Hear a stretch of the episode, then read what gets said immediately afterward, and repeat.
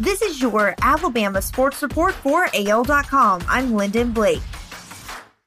Miami Dolphins quarterback Tua Tagovailoa had a surprise for his mother on Mother's Day. The former Alabama All-American gave Diane Tagovailoa a Cadillac Escalade Sunday. Tua Tagovailoa shared the gift presentation on his Instagram account Sunday night, and the whole family looked so happy.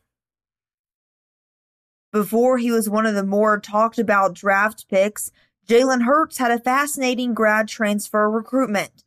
More than a year later, Nick Saban lent some insight into the process that landed Hurts in Oklahoma for a crucial senior season. Saban said the plan was always to pursue a transfer after Hurts' third Alabama season if he was not the starter. Tua Tagovailoa, of course, had secured that job over the previous summer, so Hurts was officially on the market after the 2018 season. Saban helped Hurts decide on Oklahoma, saying out of his final options, which included Miami and Maryland, the Sooners had the best players.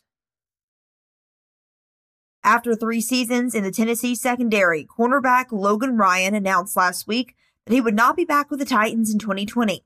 At the end of his Instagram message, Ryan included hashtag PayDerrick, adding another voice to those calling for Derrick Henry to receive a long-term contract. With Henry's four-year rookie contract at an end, the Titans used their non-exclusive franchise tag on the running back in March after failing to reach an agreement on a long-term deal.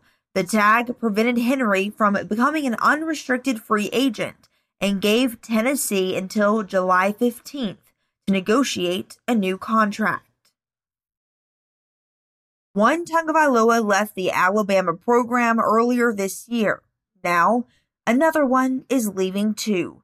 Sophomore quarterback Taulia Tagovailoa, the younger brother of former Crimson Tide star quarterback Tua, entered the NCAA transfer portal Friday, AL.com learned. Prior to spring practice being canceled, Taulia had been set to compete with Mac Jones and five-star freshman Bryce Young for the starting quarterback job that was opened by his brother's decision to depart Alabama for the NFL. That's your Alabama Sports Report for AL.com. I'm Lyndon Blake.